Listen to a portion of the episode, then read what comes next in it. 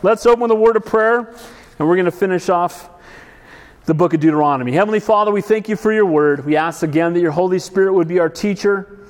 We thank you for the example of the life of Moses, a man who was a type of our Savior, a man who was used mightily by you, a, a mighty man of God, but also a flawed man like the rest of us. And so, Lord, I pray that your Holy Spirit would speak to every heart. Give us ears to hear what you would say to us tonight. In Jesus' name we pray, and all God's people said, Amen. So, Deuteronomy. We're finishing not only Deuteronomy, we're finishing what is known as the Pentateuch. Penta meaning five. It's also called the Law of Moses, the first five books of the Bible written by Moses by the power of the Holy Spirit. And so we're finishing that up today. And as we do, just be reminded that Deuteronomy means second giving or the second giving of the law. And this goes all the way back from this journey began in the book of Exodus. The last four books, we've really been looking largely at the life of Moses and how God used this man in such a mighty and a powerful way. You know, it's been said that there's never been a man more irreplaceable than Moses. If you think about it, Moses was the only man that interacted directly with God of all the people on the planet at the time. He was the only man that received the Word of God into his hands. He was the only man who was really interceding on behalf of the three million people wandering in the wilderness. And now they're about to enter in to the land of promise after a 40 year death march in which the entire generation in front of them had all died in the wilderness. And now they're about to head into the land of promise and they're being told that the one guy who has always led them, the one guy they struggled with, the one guy they complained about, but also the one guy that was the consistent representation of God to them, wasn't going with them. And what we need to be reminded of is that no man and no woman is irreplaceable because it's not about men and women, it's about the Lord. He's the head of the church.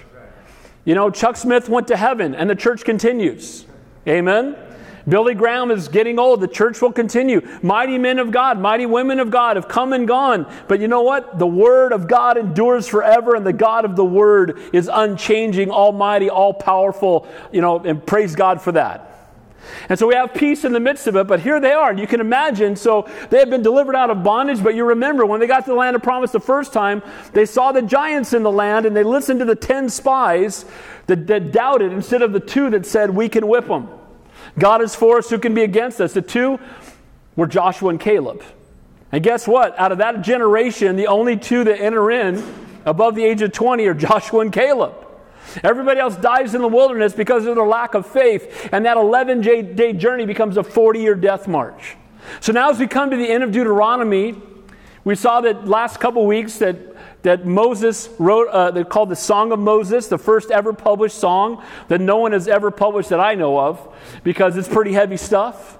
And a lot of what he's been doing in this book of Deuteronomy, the first 10 chapters, he was reminding them of all that God had done for them the parting of the Red Sea, delivering them out of bondage, uh, you know, manna from the sky, uh, water from a rock, the pillar of fire, you know, and the pillar of smoke that led them day and night. So they woke up every morning looking up to see where the pillar was so they could follow it. But the last 22 chapters, 23 chapters, have all been warnings saying you're going to go into a land and you're going to be tempted. And you're going to be surrounded by idol worship. And you're going to be surrounded by false gods. And you're going to be surrounded by sexual immorality. And you're going to be surrounded by a lot of nonsense. And you know what? The only way that you're going to survive there is if you keep your eyes on me. And guys, you and I, we go out into the world that's not unlike the world that they came into. It's surrounded with sexual immorality and false gods and the things of this world. And the only way we can live holy and set apart lives is to keep our eyes on Jesus. Amen? So, this man who was used mightily by God, who had spent 80 years in preparation for 40 years of ministry, is now hours away from dying. And he knows it.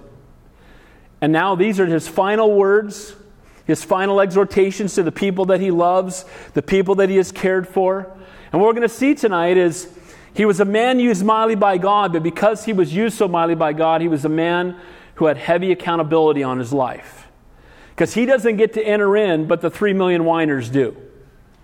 Amen? They're always moaning, always complaining, always murmuring. They get to go in, but Moses doesn't. Certainly, Moses had been a more righteous man, a more holy man, a more God fearing man. But because he was the authority, because he was in a position of speaking on behalf of God, he had higher level of accountability. It says in Timothy, let not many of you be teachers. Believe me, every time I've been teaching the Bible 30 years and, you know, two or three times a week for 30 years. And you know what? Every time I teach the Bible, I have fear and trembling. Why? Because I'm going to stand before Almighty God in judgment day and be accountable of it. So I believe me, uh, woe unto me if I don't preach the gospel. This is all I can do. People always ask me, How do you know you're called to ministry? I say, If you can do anything else, you're not called. Amen? If you can do anything else, go do that. Because if you're called, you can't do anything else. And that was Moses' heart. And so we're going to see the last days of Moses' life. A man who had experienced life as a rich Egyptian prince, then as a shepherd in the desert of Midian, and finally the deliverer of the children of Israel. Love Moses. Far from perfect, just like all of us, but he was uh, linked directly to the law and at the same time was a picture of our Savior. And while one of the greatest prophets of all time, he was also a man of frailty. We know he's not going into the land. Who remembers why he's not going in? Why? He smote the rock. But you know, really, it wasn't just that he smote the rock, it was that he misrepresented God. Because he was supposed to speak to the rock. The first time they looked for water, they smote the rock. The rock's a picture of Jesus and him dying on the cross, but we don't put Jesus back up on the cross anymore. It's finished. Amen? And now we, he doesn't have to be beaten anymore. Now we speak to him. And when Moses proclaimed to them, he was angry. And he said, You're making us deliver this water to you. And he was kind of taking some credit. And he was misrepresenting God. And you know what? Because of that one incident, he's not entering into the land of promise. And my prayer always is that we would not misrepresent God. Amen? That we, and, and hey, as the church, how's the church doing in representing God right about now? How are we doing? Not too good. When people think of Christians often, it's sad because they look at, you know, oh, they're, they're real political and, you know, they hate this and they hate that and they know about what we're against more than what we're for. And again, I'm not talking about us as individuals, but the church in general, there's a way that people look at us. But I'll tell you what, I love what you see in the book of Acts. If you're here on Sundays, everywhere they went, they said they've been turning the world upside down everywhere that they go. I'd rather be known for that. How about you? That they've been preaching the gospel without compromise, they've been loving people supernaturally, and we're going to see Moses' final moments. I want to say this too, as we're hours away from Moses' death to begin the chapter. Do you know that nobody dies too soon? It says in first it says in Hebrews, it is appointed for man once to live and then to die, but after that the judgment. So death is not an accident, it's an appointment. Amen? Oh, he died too soon. She died too. No, they died right on time. Exactly when God said we would. Amen? And I believe we're indestructible until God's through with us a few years ago, I did. Uh, I had a 30 year old young man who was one of my worship leaders in the youth group in San Jose, who was an on fire Christian who got a brain tumor and died pretty quickly. And I hadn't seen him in a few years, and he, I got there to his deathbed, and he said, Pastor Dave, I want you to get up and preach the gospel like you never have in your life, because my whole family's going to be there. And everybody was worried, oh, he died so young, he died so young. And then they had a video of him leading us in worship. And he said, I just want you to know, I'm doing better than all of you because I'm hanging out with Jesus right now. Can we say amen to that? Moses doesn't enter into the land of promise. Where does he go instead? Heaven. Amen? Heaven's better. So praise God for that. So grab your outline. I titled the message Death of Moses, Finishing Strong. How many of you, be honest, don't raise your hand, but think about this. When God doesn't give you what you want, you pout or get mad at God or you forsake fellowship or it happens. Can we say amen that that happens? Amen? Well, I prayed and God didn't give me what I wanted, so I'm not even going to go to church. I'll show God. I'll just be miserable instead. You know what I mean? I'll show God because I prayed and I didn't get what I wanted. Moses is the exact opposite of that. Moses finds out he's not going in, and we're going to see in the death of Moses a warning to be heeded and then an example to follow. First of all, sin has consequences. Can we say amen to that? Even though we've been forgiven, are we forgiven as Christians of our sin? Of all of our sin. The sins we're going to commit, we're forgiven. Is that true? It is. But do they still have consequences? What's the answer? We're going to see that in tonight's text. I talked to a pastor friend of mine yesterday. He's not a pastor anymore. I led him to the Lord at work. He became one of my assistants in Santa Cruz for 10 years. Uh, we helped him plant a church nearby. Church was exploding. God was doing great things. A couple years ago, he called me on the phone weeping. He had been caught committing adultery. Out of the ministry, moved to Idaho. I talked to him on the phone yesterday.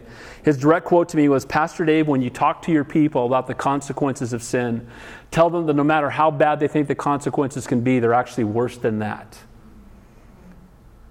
He's disqualified from ministry. When you hear his name, that's the only, you don't think about 20 years of being a faithful pastor.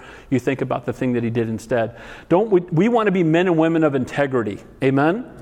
That, that we're not perfect, we're forgiven, but we should be without accusation from the outside. When people think about us, they think about the, about the grace of God, the love of God, the mercy of God, and they see it evident in our life. So we're going to see the consequences of sin and that no one's irreplaceable. And we're going to see that with authority comes great responsibility. Moses was a faithful servant for over 40 years. You see all the list of things he accomplished there. But Moses misrepresented God, and due to his actions, he would not enter the land of promise. And again, God is a God of grace who forgives, but his grace forgives, but his government over the world allows sin's consequences upon our life. Those who he loves, he disciplines. Isn't discipline good for us? What's the answer? How's it working out right now with a lot of undisciplined people running around the world? How's that working out so far? Ask anybody who works in a school how that's working out. Ask anybody who's in an environment where there's just no authority, there's no discipline, it's a train wreck. And it certainly should not be said of Christians. Amen? Praise God that He loves me enough to discipline me when I need it. And then point number two and I want to say this Moses is going to remain faithful even in the midst of the consequences of his sin. Too often, when somebody faces the consequence, they want to blame God. We rebel against God, and then God disciplines us for being in rebellion, and then we get mad at God that He disciplines us for being in rebellion. Amen? How dare God tell us what He's going to do if we do it? Then we do it, and He does what He said He was going to do. How dare He? I've been on the phone now 13 days straight with a young man who's contemplating suicide who lives in Georgia. And, and he just says, Well, I keep praying and asking God to t- turn the clock back to 2012 so I can do a different thing then, and I won't be dealing with all the consequences of my behavior. I'm like, Bro, that's never going to happen. And he loves you enough to let you suffer right now because you need to to get on your knees and cry out to the Lord. Can we say amen? That's not a popular message. We're going to see that tonight. And then finally, he's not, there's not only a warning to be heeded from Moses, but an example to follow because he finishes strong. I've mentioned to many of you, my dad passed away on August the 4th. Didn't pass away, he graduated. Amen. He moved to a much better neighborhood. Amen. I, am sorry for your loss. I appreciate the sentiment. He's not lost. I know exactly where he is. Amen. But he finished strong. And we would hang up the phone. Every time I talked to my dad, the last 20 years of his life, we always finished every, every, every phone call, and we talked every day on the phone. I'd say, I love you, Dad. He'd say, I love you too, son. and then we'd say it together. Let's finish strong for Jesus. Amen? We're going to see Moses finishing strong. He's not going to pout. He's not going to murmur. He's not going to complain about his circumstances. He's going to finish strong. He's going to take every moment of his life to live it out loud for the Lord. So let's begin there in verse 1 of the final chapter of Deuteronomy the death of Moses finishing strong. We're first going to see warnings to be heeded that sin indeed does have consequences, even on the most righteous among us. Verse 1 through 3. Then Moses went up from the plains of Moab to Mount Nebo to the top of Pisgah, which is across from Jericho. And the Lord showed him all the land of Gilead as far as Dan, all of Naphtali, the land of Ephraim and Manasseh, all the land of Judah as far as the western sea, the south, the plain of the valley of Jericho, the city of the palm trees as far as Zoar. God brings Moses up onto the mountain just outside of the land of promise and then allows him, more than likely, it must have been supernatural because it's a lot of land no matter how high up he was. And God shows him the entire land of promise that he's never going to enter into. But he shows them the land, and in the previous two chapters, he was telling each of the tribes what they would inherit in the land. And, he, and he's going to go on to say, This is the land. It's throughout the Old Testament. This is the land God has given to the descendants of Abraham, Isaac, and Jacob, which are the Jewish people. Can we say amen to that? Amen. Guess what? This land is a lot bigger than Israel is today. This land that he's looking out on includes much of Saudi Arabia, all of Jordan, two thirds of Iraq, uh, parts of Egypt. Syria, all of that is included in the land that God gave. So they're fighting over the Western Bank as to who it belongs to. Let me clue you in it belongs to Israel. Amen. All of it. And before it's over, they're getting it back because the Word of God says so. Amen? People used to mock before 1948 that, oh, the Bible talks about Israel. There's no, hasn't been Israel in 2,000 years. What's the only nation in the history of the world that ceased to be a nation, becomes a nation again, and all the people are gathered back to the nation? Israel. If the United States ceased to be a nation for, for 150 years, you would have a hard time finding Americans to come back. 2,000 years. And people came back from Russia and, the U- and all over the world. God has his hand on Israel. When he looks out and he gets to see the land. Now, he could have been angry. They all get to go in the land of promise. How come I don't get to go? They've been whining for 40 years. And I went out there and delivered them. And I went and faced Pharaoh. And I went up on the mountain. They were worshiping around a golden calf when I came down. Some of them are going in. How come? But Moses has an eternal perspective. And when Moses sees the land, he gets to see God's promises, even though he's not personally going to enjoy it. Isn't it good to know that God is faithful to his promises even when men fail? Amen. Moses failed, but God's promise was still going to happen. Amen. Now, here's the reality. Whether I am faithful or not, God is still going to perform his promises because he's faithful. So some people say, well, why do I need to do anything if God's still good? Because don't you want to participate in the blessings of God? Don't you want to be a tool in the hand of your master? Don't you want to be somebody that God chooses to use for his kingdom and for his glory? Isn't that a privilege? Isn't that a get to? Amen? When this time has come and passed, only what we've done for Christ will last. Moses blew it, but God's still going to fulfill his promise because he is indeed a faithful God. You hear that term all the time from, you know, Dan is the northernmost part. If you go to Israel, we're going we're going to plan a trip here. I think we're going to do one next year, but I keep saying that. Forgive me. But I had another church ask me just last week if we would maybe go with them, and I'm looking into it. So, from Dan to Beersheba, you know, Dan to the north, Beersheba to the south, that's Israel.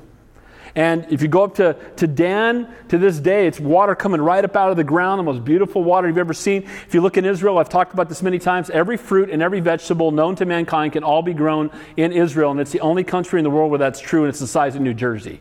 That's a God thing. Amen? God has his hand upon them. And so he gets to look out and he sees the land of promise, but he's going to die just outside of the land of promise. Verse 4. Then the Lord said to him, This is the land which I swore to give to Abraham, Isaac, and Jacob, saying, I will give it to your descendants. And I have caused you to see it with your eyes, but you shall not cross over there. You know, Lord, you could have left that last sentence out of that verse. Did I really I need to hear that again? I already know that. You don't have to remind me you know, I'm looking out. Hey, Moses, this is amazing. This is the land I gave to Abraham, Isaac, and Jacob. You've been talking about it for 40 years. And look, by the way, you're not going. Again, those who the Lord loves, he loves enough to discipline. Amen. God spoke to Moses and swore to give it to the descendants of Abraham, Isaac, and Jacob. And I'm so thankful that God is faithful to his promises and his will will be accomplished with or without our help. You shall not cross over there. But what, what, what are some of the things that Moses did that were so faithful? Let me remind you. Though Moses had been faithful in his service to God and his children for 40 years, he had faced Pharaoh. Remember how he left Egypt? How did he leave Egypt? He was running for his life. He had killed Uh, an Egyptian soldier and buried him in the ground. And he'd been seen and found out. And Pharaoh was going to have his own adopted son, the, the prince of Egypt, put to death. And he ran for his life. And now he spent 40 years on the backside of the desert. He spent 40 years being somebody, and then 40 years being nobody, and then 40 years proving God can use anybody. Amen? 40 in the Bible, the number of testing. But when he was on the backside of the desert, when he's out there in Midian and he's watching sheep, by the way, can you imagine watching sheep for 40 years? 40 minutes at the petting zoo would be an eternity. Amen? 40 minutes. You know, I, I, used to take my grandkids, we feed the goats and the sheep at the when we go get our Christmas tree in Santa Cruz. I'm thinking eight minutes. I'm good. I've petted them. Next. Can you imagine 40 years? And for Moses, he thought that was all he was ever going to do. And sometimes as believers, maybe we were on fire for God and then we fell away or we're going through trial and we just think, well, this is it. This is my lot in life. Do you know that God has greater things in store? Amen? Do you know that God can do exceedingly abundantly above all we ask or think? Moses was learning a hard lesson on the backside of the desert, not really realizing that 40 years watching sheep was preparing him for 40 years leading a bunch of whiners in the desert. Amen? God, no suffering is wasted. Everything we go through is preparation for what God has next. And praise God for that. But as he's out there in the desert, we know that what happened? saw a burning bush. And God spoke to him. Can you imagine if Moses had just kept walking? What if he had ignored the burning bush? And I think that's the sad, that's the sad truth of the life of a lot of Christians. Saved souls, wasted lives. You know, you, you heard me use the analogy Egypt is the world, God delivers us out of bondage, but the land of promise is the spirit filled life. And a lot of people spend all of their life between Egypt and Jordan. They are born again, they're saved, but they never enter into all that God has for them. I'll tell you what, I want to be in the center of God's will, and I want to live with reckless abandon for Jesus Christ. Sold out. Not much time left. Let's be about it. Amen? So Moses gets a glimpse of it.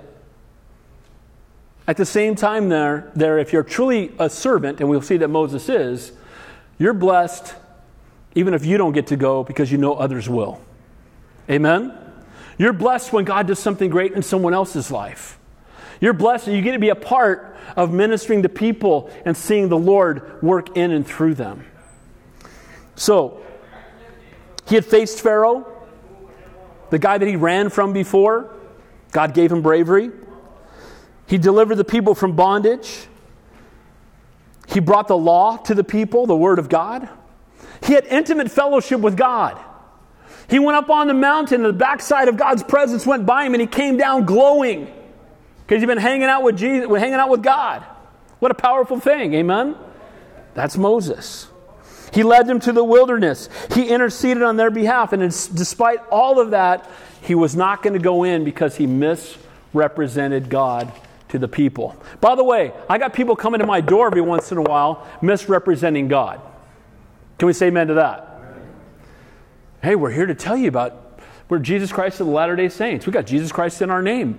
Uh, you reject the Jesus Christ of the Bible. You believe you're going to be God of your own planet. Uh, there's someone else that, th- that wanted to be God. His name's Lucifer. Amen. What you're peddling is a doctrine of the devil. What the cults do is they try to make God less and man more. The Jehovah's Witnesses believe that Michael the arch- archangel is Jesus. Jesus didn't die on the cross, Judas did. And they reject the deity of Christ. And they, it's a mess. And I pray for them and I love them. But the Bible says not to invite them in, they're peddling a lie. Amen? And when they leave your house, don't say, God bless you. We don't want God to bless that nonsense. I tell them, I'm going to follow you around the neighborhood so you don't bug any of my neighbors. You might want to just get in your car and go.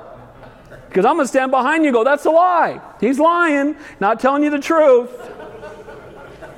I want to pray for these people. We love them. Do we love the Mormons? What's the answer? We love the Jehovah's Witnesses. Does the Lord love them? But they bought a lie. Lord help. We don't want to misrepresent God. We want to represent his character well. Moses had blown it. He smote the rock. He was angry. He misrepresented the Lord. And because of that, in Numbers chapter 20, he would not enter in to the land of promise. It's heartbreaking. Moses would not be able to enter in. Moses prayed. You know, Moses prays that God would change his mind, and God says no. So next time you pray for something and God says no, you're in good company. Amen. Moses prayed, Please, Lord, can you? I blew it. Please forgive me. I've forgiven you. You're still not going. because you misrepresented me. I love you. I've forgiven you. Moses is in God's hall of faith. Mount of Transfiguration, two people are talking to Jesus. Who are they? Moses and Elijah. Moses and Elijah. By the way, people would say, well, God promised he'd go into the land of promise, and he didn't. Well, actually, he did. Mount of Transfiguration. Amen? Moses is in the land. So Moses is a godly man, but his behavior has consequences. Was the punishment too harsh? Lawgiver, deliverer, leader of the Jewish nation. He knew that with great privileges come great responsibility. By the way, Spider Man didn't make that up, that, that's in the Bible. Peter Parker with great responsibility. no, that's from the Bible. Amen. Moses represented God to the people, but he dared to misrepresent him. You know, God in his grace, again, he forgives our sin, but he allow, often allows the consequences to remain. Can God sometimes take away the consequences? What's the answer? He can, and he does. He suffers long, but he won't suffer always. Consequences are good. If there's no consequences, we'd all be running amok. If there were no police and no highway patrol, what would this, how fast would people be driving on the freeway? Praise God. And we talk about the law is not a fence, you know, to keep us from fun. It's a guardrail to keep us from harm. Amen? Now, here's Moses' epitaph. What's an epitaph? It's what they write on your tombstone. I've got to do that for my dad, by the way. I haven't done it yet. And, uh, you know, we have his ashes at my sister's house, and I'm not a big. I tell my wife, as far as my body, put me on a curb in a hefty bag. I don't care. I'll be in heaven. Amen. And it's funny, my dad has a POA. It's, it's like 300 pages long. He went to an attorney, and you go through it, and it's got all this stuff. Everything is very succinct. You get to his memorial service, there's nothing. Not a word. For my mom, not a word.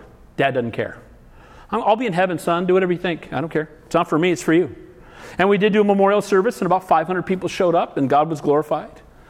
But, guys, if you're going to heaven, it's okay. I want, I want my funeral, and I want you to play this kind of song, and I want purple balloons, and I want, do whatever you want, because I won't be there and I don't care. Amen? Well, Moses has an epitaph. And so, what is going to be written in a sense? What is, what's going to be said of Moses? How is Moses remembered by God? Is it Moses, prince of Egypt? Could have been. Moses, murderer of an Egyptian? Moses, shepherd in the wilderness, Moses, spokesman for a nation, Moses, miracle worker, Moses, the prophet, Moses, the man who saw God's glory, Moses, who glowed in the dark, Moses, who rebelled in the wilderness and couldn't enter in because he misrepresented God. What does it say there in verse 5? So, Moses, the servant of the Lord. The servant of the Lord.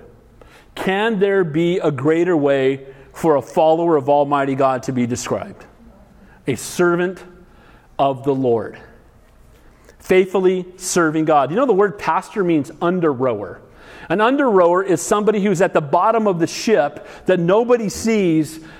Pad, you know, you ever saw Ben Hur, right? The guy's in the bottom paddling the boat out of everyone's sight. They're the biggest servants in the building. Too many churches have got it twisted where the pastor's elevated and the pe- no, the pastor should be the biggest servant in the building, servant of all. And Moses is being described as a servant of the Lord. When people think about us, if you went to your coworkers, you went to your neighbors, you went to family and friends, they said, describe so and so in a sentence. I would hope maybe they would say, a servant of the Lord loves Jesus. Amen?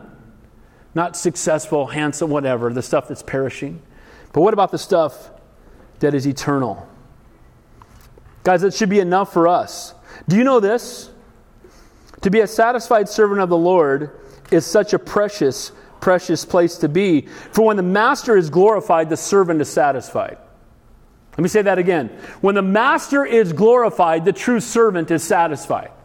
The servant doesn't need to be glorified. He doesn't need anybody to remember his name. He doesn't need his name in lights. He doesn't need a star on the Hollywood Walk of Fame. He doesn't need, you know, to be praised on Facebook or he doesn't need uh, to be well known or fragrance named after him or whatever. A true servant just wants his master to be glorified. Guys, I hope they forget our name and they remember his. Amen? Amen? That we walk, who was the, who cares?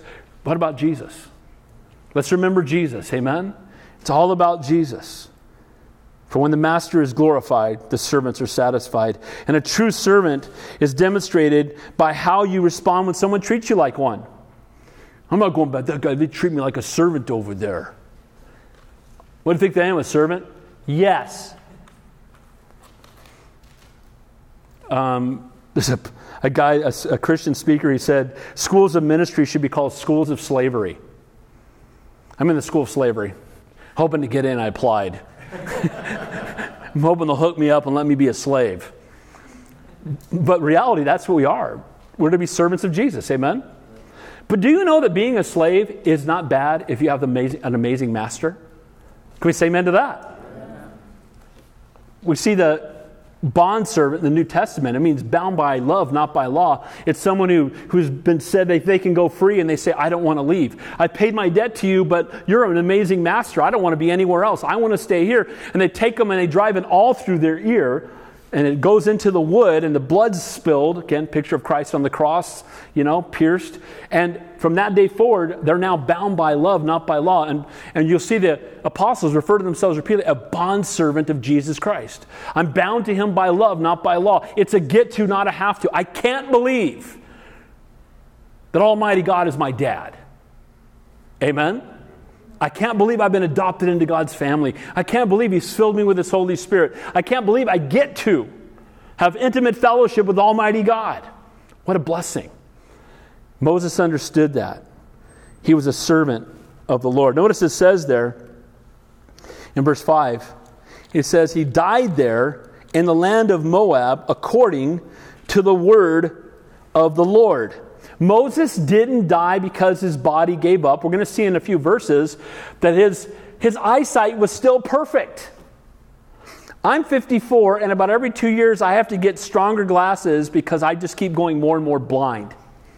He's 120, there are no opticians, and he still sees perfect.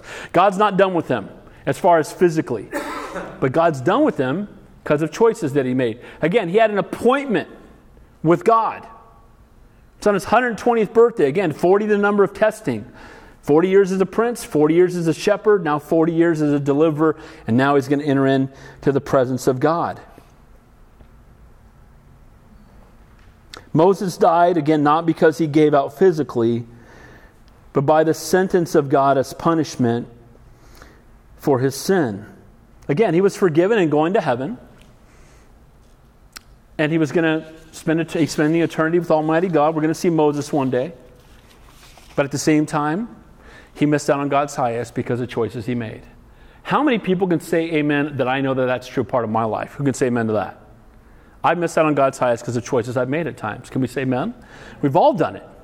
We've allowed our, we chased after the temporal instead of surrendering to God. We've allowed our pride to get in the way, or anger to get in the way. We've blown our testimony at times.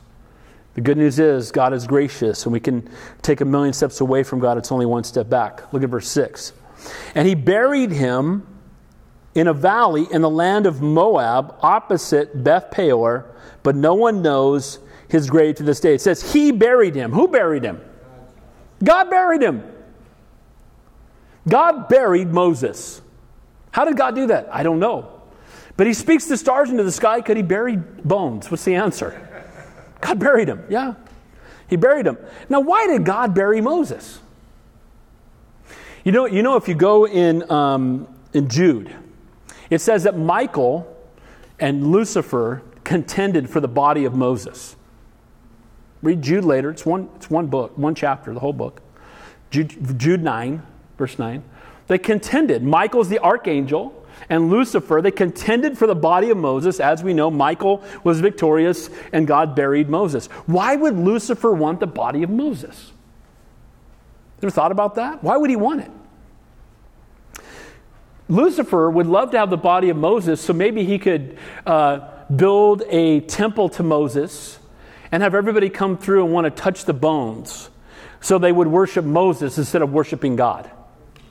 Amen? Uh, you know, I mean, that's crazy. Oh, no, no one would ever do that. You mean like worshiping Mary? Or kissing a statue of Peter on the toes? Or wearing a, a saint around your neck for protection? Uh, guys, I'm not, if you got a Catholic background, God bless you, it's okay. And I believe there are Christians within the Catholic Church, but we don't worship saints, we worship Jesus. Saints are sinners. By the way, you don't become a saint when you die, you become a saint when you get saved. So we're saints. So don't be worshiping me. Amen. We're either saints or ain'ts. Amen. You're either a saint or an ain't. If you've been born again, you're a saint. Saint means set apart one or sanctified one. We are sanctified. We're set apart into the Lord. But we don't worship men, we worship God. Amen? And we live in a time now where I'm of Paul, I'm of Apollos, I'm of Peter, I follow this pastor. Don't follow men, follow God. Men will fail you. They're all sinners, all of them, all of us. Amen? So they're contending for the body. And again, I believe Lucifer wants it to become, you know, some kind of relic. To get people's eyes off of God, and then they can talk about. Now, the, the amazing part, we're going to see in just a couple verses here, they're going to mourn an entire month for Moses. But what's amazing about that to me, and usually it's seven days, they mourn for a month, but didn't they complain about Moses pretty much every day for 40 years? They complained, they murmured. Aaron and, his, Aaron and Miriam even came against him. Uh, they, they raised up some of the elders to come against him. They, they, you know, they tried to go back to Egypt. They murmured, they complained. But have you ever noticed that when somebody dies, nobody complains about them anymore? Have you ever been to a funeral where anybody ever got up and said, you know, this guy was a jerk? Does that ever happen? Have you ever been to, isn't, isn't every funeral you've ever been to, everybody talks about they're the nicest person who ever lived? I wish I would have met some of these people before they died. Because the story I hear is always the same. I've done a couple hundred funerals and probably 50 of them, people I haven't met, and I sit down with the family and they tell me stories. And by the time you're done, you're thinking, wow, Amazing. Unreal. Because when we look at the people that have gone, you know, there's a respect and an awe and a reverence, and I, I get that. And I think it's a good thing to a certain degree. But I think there's a false understanding. We think that all men are good, when here's the reality all men are evil. Amen. Can we say amen to that? Amen. I didn't come to church to be told I was evil. I, mean, I didn't like that. but the reality is, we're all sinners. That's why Jesus came. Amen? And He loves us anyway. He who knows you best loves you most. Praise God. Amen. He knows every wicked, vile thing you've ever thought or done, and He loves you anyway. What a gracious God we serve. And here's Moses. And the Lord buried him to keep Moses from being the other person besides Mary in heaven if she knew what was going on on earth who would be grieved. Can you imagine being Mary in heaven if you knew what was going on down here? I don't believe she has a clue. I think when we're in heaven, we're not looking that way, we're looking this way. Can we say amen? Almighty God's here. Whatever's going on, for, I don't think we could see anyway if we wanted to, but I'm, I'm right here. I'm good. That was a, I was there for long enough. That was a mess. We'll pray for that. But I'm, I'm right here. Amen. Mary would come and say, Stop worshiping me. Amen. Knock it off. Don't do that. Well, this is exactly what happens here with Moses. God, notice it says he buries his body and nobody knows where his body is to this day. Because if they found a sepulchre with Moses' name on it, there'd be a tabernacle on that thing a week later. Can we say amen?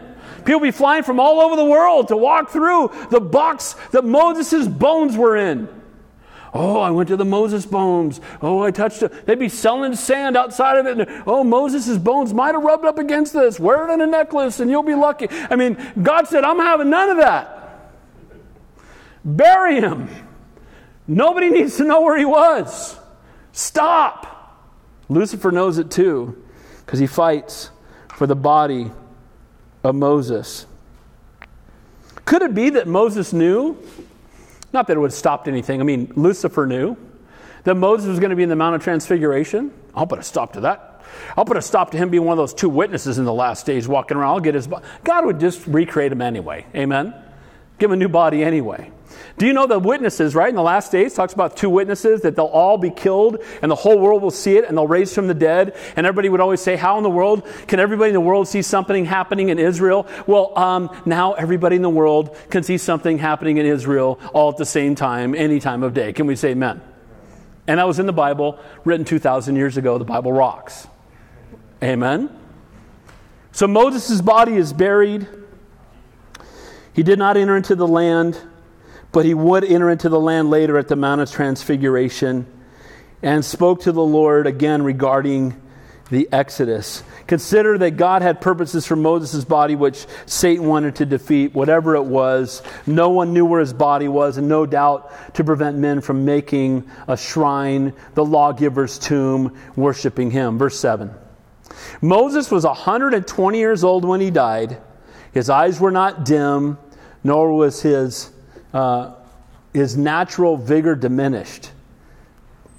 You know what? You can read that verse and someone's going to start the Moses diet. You know it's coming. 120 and had no problem with his eyes. The Moses diet. Amen? right? You just see it. Manna. you hear, it's manna. Eat manna. Right? And water from a rock. You'll live to be 120, right? But Moses lived to be 120 years old. And we've talked about this. I'll repeat it one more time. 40 is the number of testing in the Bible. He spent 80 years in preparation for 40 years of ministry. Most people today spend three years of preparation or three weeks of preparation for a lifetime of ministry.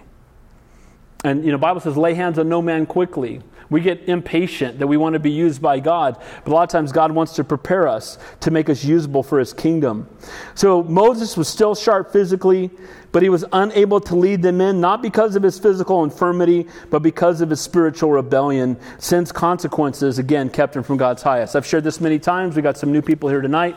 I'll mention it one more time. Remember, Moses is a picture of the law, right? The law of Moses. The law of Moses. He's the law. Who's going to lead him into the land of promise? We're going to start looking at his story next week. What's his name? Joshua. Joshua. Moses is a picture of the law. Joshua's name is Joshua. It's also Jesus. Because the law cannot, Moses didn't bring him into the land because the law can't save us, only Jesus can. Amen? Bible rocks. Nothing happens by chance in the Word of God.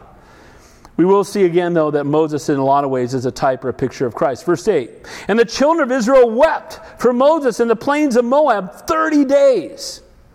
So the days of weeping and mourning for Moses ended. They wept 30 days. Again, the same man they rebelled against, the same man they had problems with, the same man who they, who they fought against and, and cried out for a quail, and you know, all the things happened in the land.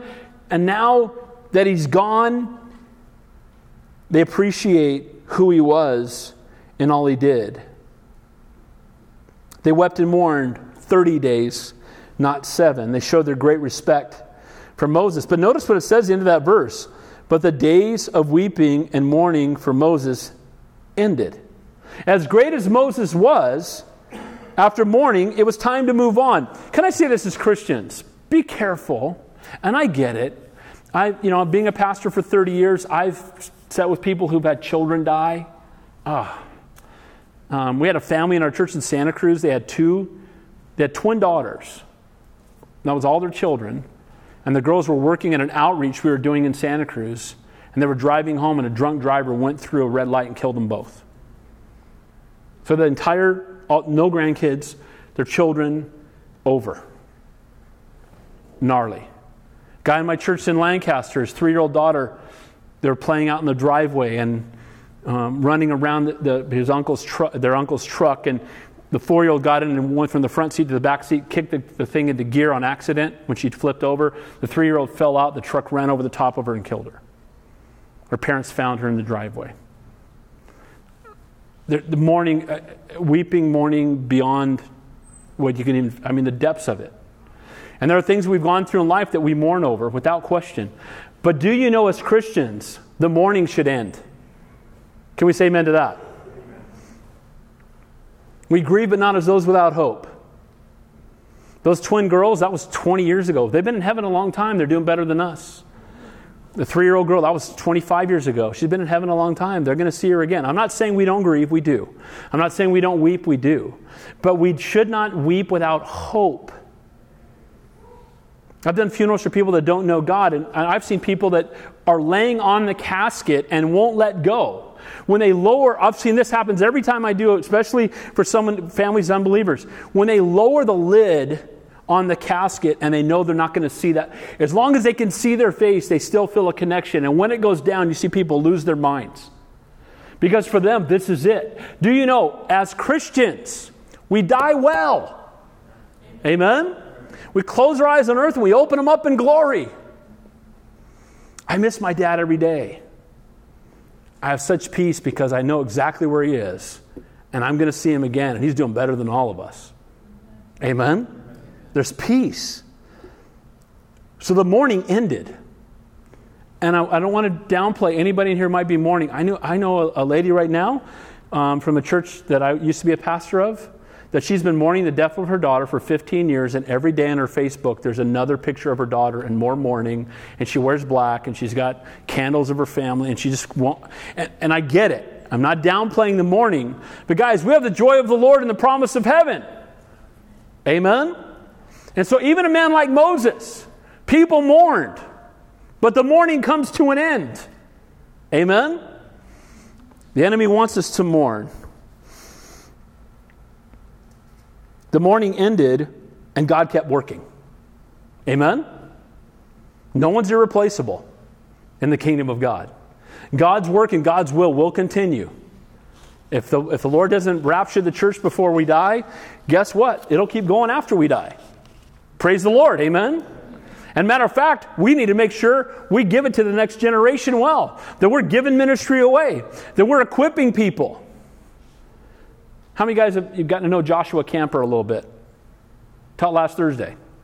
That's a young man who's young enough to be my son, and I'm discipling him, and I know that God's got a plan. So up, you know, if I go to heaven, he can just step right. If I get hit by a bus, just put him here next week. It's all good. Because it's not about men, it's about the Lord and people called and gifted by God. Amen? Let's give it away. It's not about us, it's about him. Moses gave it to Joshua. We're going to see that here in the final few verses. So the first thing we see is a warning to be heeded that sin does have consequences, even upon the most righteous of people, even upon those being used mightily by God. As my friend said, I'll repeat it one more time. He said, Tell your people that the consequences of sin are often far greater than they can even imagine. Lord, help us. The enemy will tell you, You've been forgiven. You guys heard that before in your ear? You've been forgiven. Go ahead and do it. It's okay. Forgave you. Am I the only one that ever hears that? The enemy will tell you, you've been forgiven. And is it true that we've been forgiven? What's the answer? And sometimes I'll, like, you know, I don't audibly hear it, but, you know, it's like the temptation. And I go, yeah, but consequences are still there. And one of those consequences is separation from God, right? Broken fellowship till there's repentance.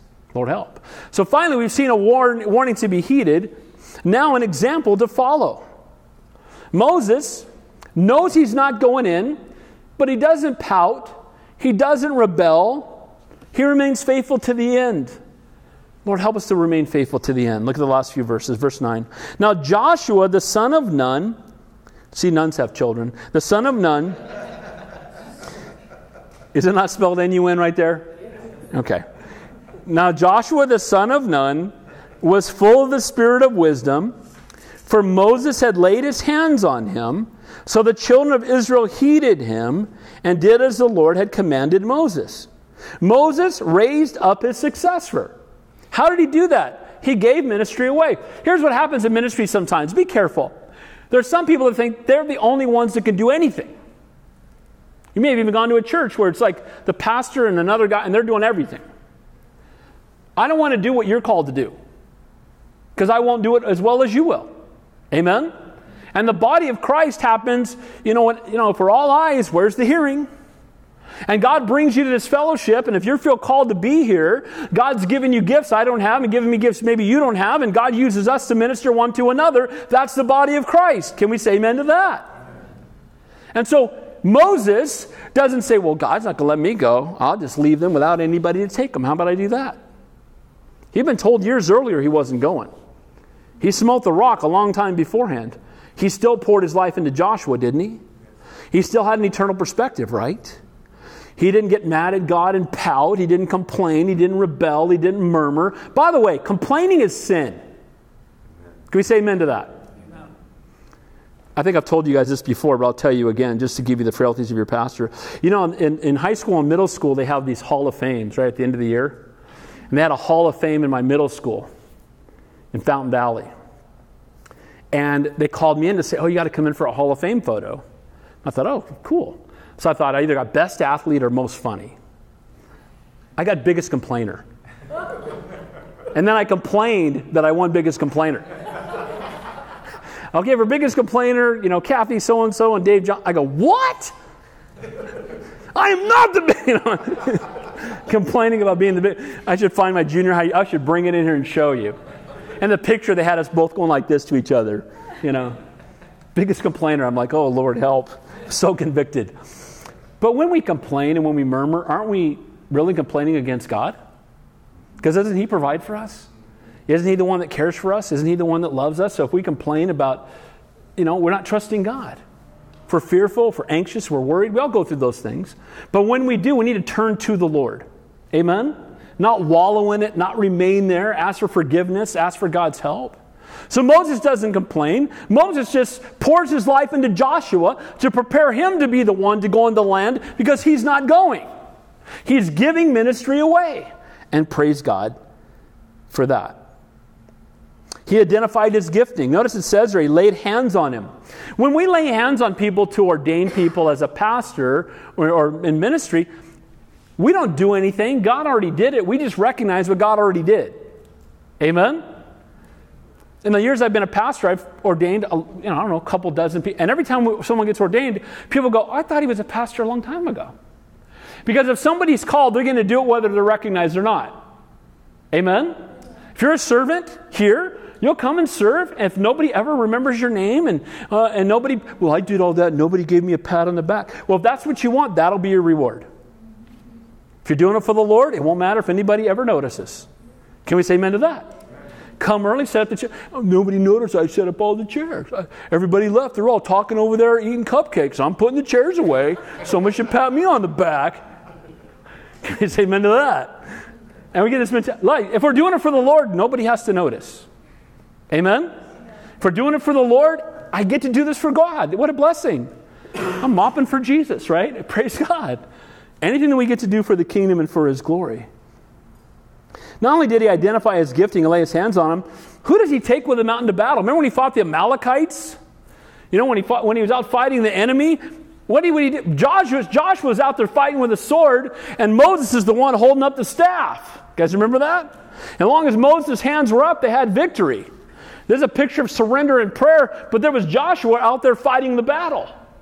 And he was putting him in places and allowing him to grow. My pastor in, in Lancaster, I was in my early 20s. And the first time I taught a, a church full of adults, I had five minutes' notice. That's called throwing you into the deep end of the pool. Hey, you know how to swim? Well, learn. and he just kept stretching me, and I'm thankful for that. I talked to him this, I just saw him at the pastor's conference. He goes, Dave, I knew the second week you were there that God had a calling on your life and you just didn't know it yet. And I just thought, man, I'm going to stretch that young man. And he did. And praise God for that. Amen? And praise God for people that love us enough and care about us enough to give us opportunities that we feel unworthy. I can't do I can't do You're right, you can't do that. But you can do all things through Christ who strengthens you. God, when you know when you know when you grow the most? When you get out of your comfort zone. Can we say amen to that? The first time, I was so uncomfortable, I was scared half to death. I was sitting in the front row with my suit on, came, I had a 90 mile commute. I'm sitting down, it's the last worship song. I've taught three Bible studies to four girls in the youth group in my life. All sisters. No tapes, thank you God. Would have been a mess. I'm sitting there relaxing. The guy comes out. Hey, Pastor John wants to talk to you. I'm thinking he needs something. I jump up. How can I help? I go in his office. He's not there. The phone's off the hook. I pick it up. I'm at the airport. You're teaching. I got stuck. I'm teaching when? I'm thinking you got four or five minutes. Lord help! It's a good place to be. Amen. I taught Count it all joy, my brother, when you fall into various trials out of James chapter 1, because I was in one. Amen. Um, you, know, you know, you got five minutes. Okay, I got to teach a Bible study in five minutes. I have no notes, and I've taught three Bible studies in my life. Ah, you know. But you know what? God did the same thing with Joshua through Moses. Who went up Didn't go all the way up the mountain, but who stayed at the mountain when, Mo- when, when Moses was on the mountain? Who stayed there? Joshua. Who went into the land and came back with a good report? Joshua. Who is God preparing all along? And Joshua probably would have never imagined in his lifetime that Moses wasn't going to go in and he was going to lead them into the land of promise and to fight all the giants. But fighting the Amalekites was preparation. Going into the land and seeing them as a defeated foe was preparation. Guys, all the trials we go through in life are all preparation for what God has next.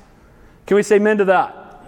So when you're going through difficulty, don't blame God, thank God, and say, okay, God, you're going to use this. Praise the Lord. Amen? Every one of you guys who calls this church home, do you know that every one of you is an answer to my prayers?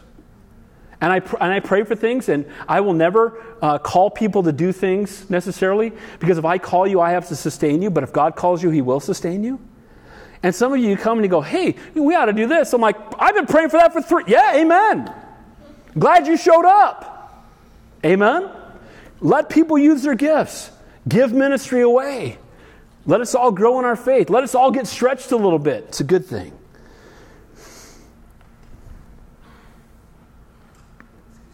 Joshua did whatever the Lord commanded Moses. Moses didn't pout or rebel. He finished strong.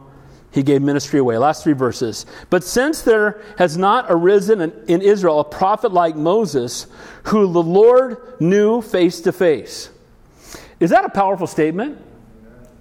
He says, But since then, there has not arisen in Israel a prophet like Moses.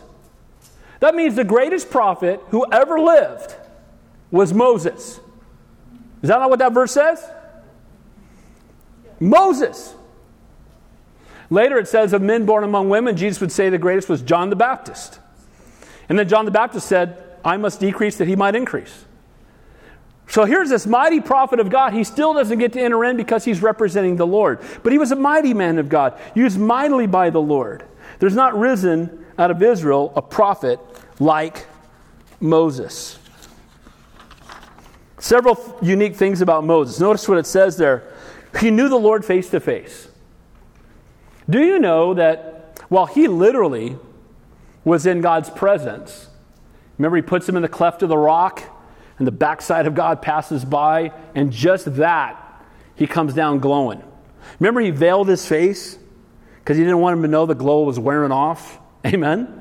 And so he went up on the mountain and he was in the presence of God. But do you know that we can be in the presence of God? Can we say amen to that? When Jesus died on the cross, what happened to the veil? It's torn. From top to bottom, by the way, because God tore it. Amen? He tore it from top to bottom, and before only the high priest on the Day of Atonement, Yom Kippur, could enter into the Holy of Holies one day a year with the sacrifice and only the high priest. But once the veil was torn, we can all enter into God's presence anywhere and anytime. Praise God. Amen? We can be in God's presence driving down the freeway. We can be in God's presence kneeling by our bed. We can be in God's presence. We have intimate fellowship with Him. We're His children. He's Abba. Abba means father, daddy. Daddy's someone whose lap you crawl into. You have intimate fellowship with God. Can I encourage you, if you're struggling in life, you need more intimate fellowship with God. If you need wisdom and direction for life, you need more intimate fellowship with God. We're all as close to God as we want to be. Amen? And if we're not as close as we used to be, God didn't move, we did, but we can get close to Him again. My encouragement for us in the coming year make time every day for the Lord. Make Him the priority and passion of your life. Can I encourage you to wake up with Him on your mind and go to sleep with Him on your mind and have Him on your mind all day in between? What does He say? Pray without ceasing, for this is the will of God. Wake up in the morning. This is what happens in my house. I mean, I got this from Samuel, but I've been doing this for decades. And it's just automatic now. When I wake up, the first thing I do is I say, Yes, Lord. Ask my wife. I wake up and it's, Yes, Lord. Because that's, what Mo, that's what Samuel did. I want just the first thought on my lips, the first thing before my feet hit the ground. Yes, Lord. Let me begin my day with you, spend my day with you, end my day with you. I want intimate fellowship with God. You know why we don't have more power in the church? A lack of intimate fellowship with God. The reason we're not more bold in our witness, a lack of intimate fellowship with God. The reason we have to plead with people to serve in ministry is a lack of, if you're in intimate fellowship with God, serving Him is a get to, not a have to. Amen. I get to serve God. I love Him. By the way, if you're in intimate fellowship with God, you'll tell other people about Him. If you're in intimate fellowship with God, you'll introduce people to Him. Amen? It says Moses was a prophet like no other, and it says that he saw him face to face. By the way, isn't it good to know that one of these days we're going to see our Savior face to face? I'm longing for that day. How about you? My dad was blind the last six months of his life. And I'd actually got in the car and I was getting ready to drive to the airport. He was living in Hawaii. I got back out of the car and I told my wife, I said, I need to go talk to my dad. And I went and sat in front of his wheelchair and I talked to my dad for over an hour and I just poured out my heart to him about everything he'd ever done for me and how much he meant to me and how much I loved him. And just how thankful I was that I got to be his son. There's actually a picture of it. It was a picture of it on Facebook a few months back. And I just sat there talking to my dad. My wife had taken a picture while I was talking to him. And one of the things I said to my dad, I said, Dad, you're blind. It breaks my heart. I was weeping because I can't imagine. I said, You know what, Dad? The next person you're going to see is Jesus. And he just grinned ear to ear. My dad was blind. He could quote entire books of the Bible off the top of his head because he hidden God's word in his heart. Amen? Isn't it good to know we're going to see Jesus face to face? My dad's seeing him right now. You got people that love the Lord that went before you. That's where they are. We don't need to weep for them. We can rejoice for them. I mean, weep for us. We miss them. We don't weep for them. Look at verse 11.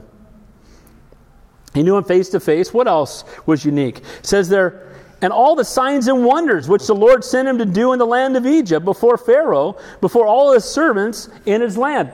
Did Moses do some miracles in Egypt? I mean, God did them, but did he not use Moses? All the plagues in Egypt? And they would bring out their fault. And you know, all the virtually all the plagues were pointing to how powerless their gods were. They had a god of lice, so they here's some lice for you. Let's get your god of lice to stop that. They had a god of the river Nile. Let's turn the river into blood. Now you get your God out there and see what happens. Amen? And every plague was showing that our God is God and their gods were false gods. And God used Moses in a mighty and a powerful way because he could speak with boldness because he knew he had heard from the Lord. And part of the reason that the church is so handicapped today is people walk around not knowing that they've heard from the Lord because they're not spending enough time with the Lord. Amen?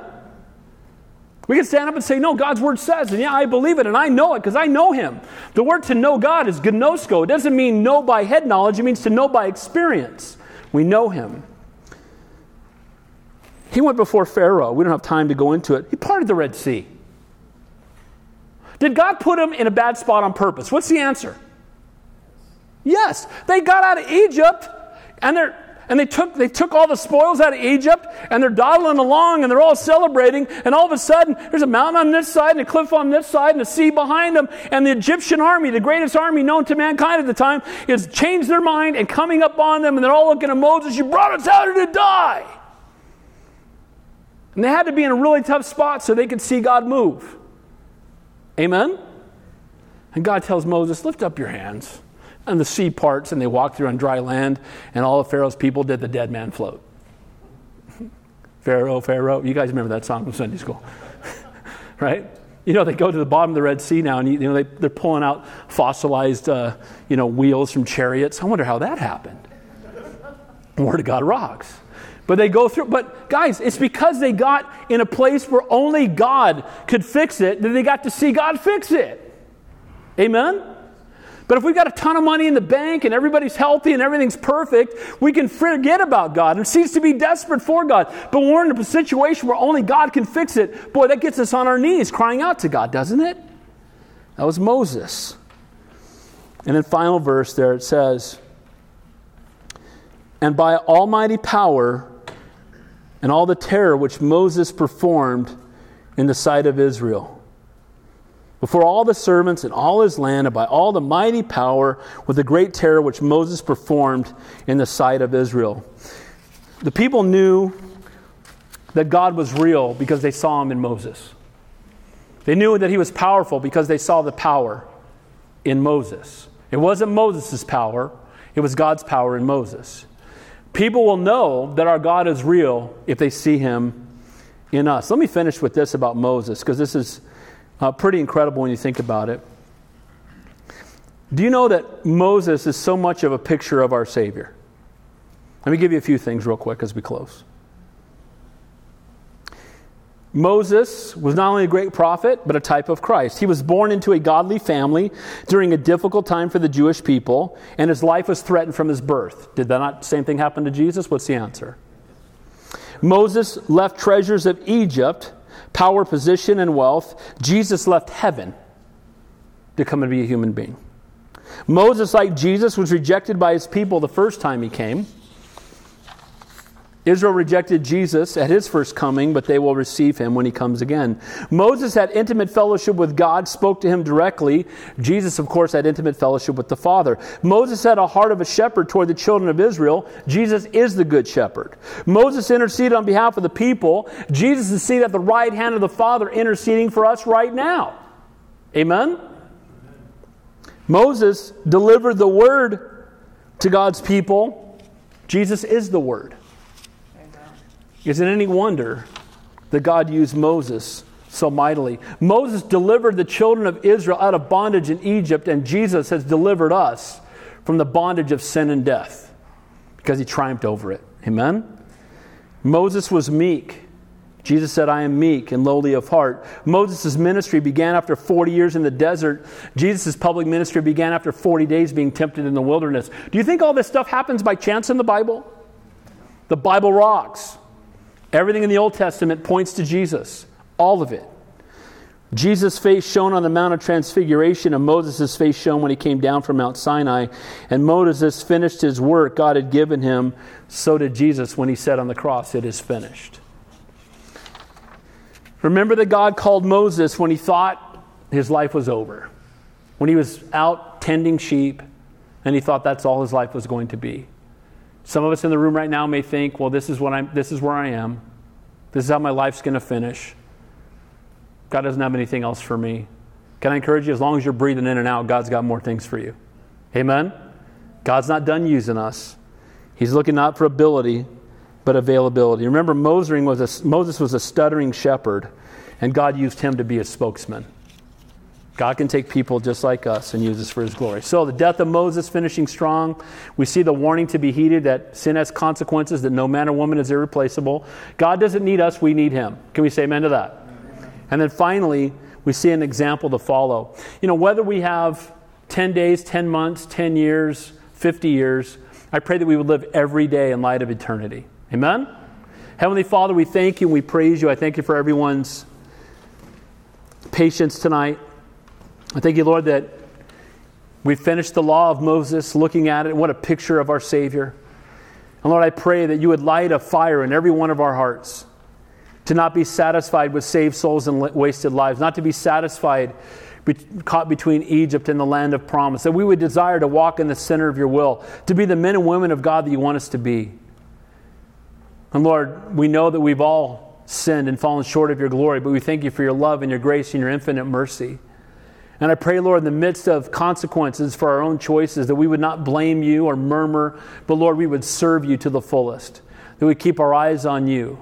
That we'd pour our lives into the lives of others. So, Lord, we love you. We praise you. We thank you, Lord. We look forward to going through Joshua starting next Thursday night. We look at a, another leader raised up, another mighty man of God. We love you and we praise you. In Jesus' name we pray. And all God's people said, Amen. Let's stand up and worship.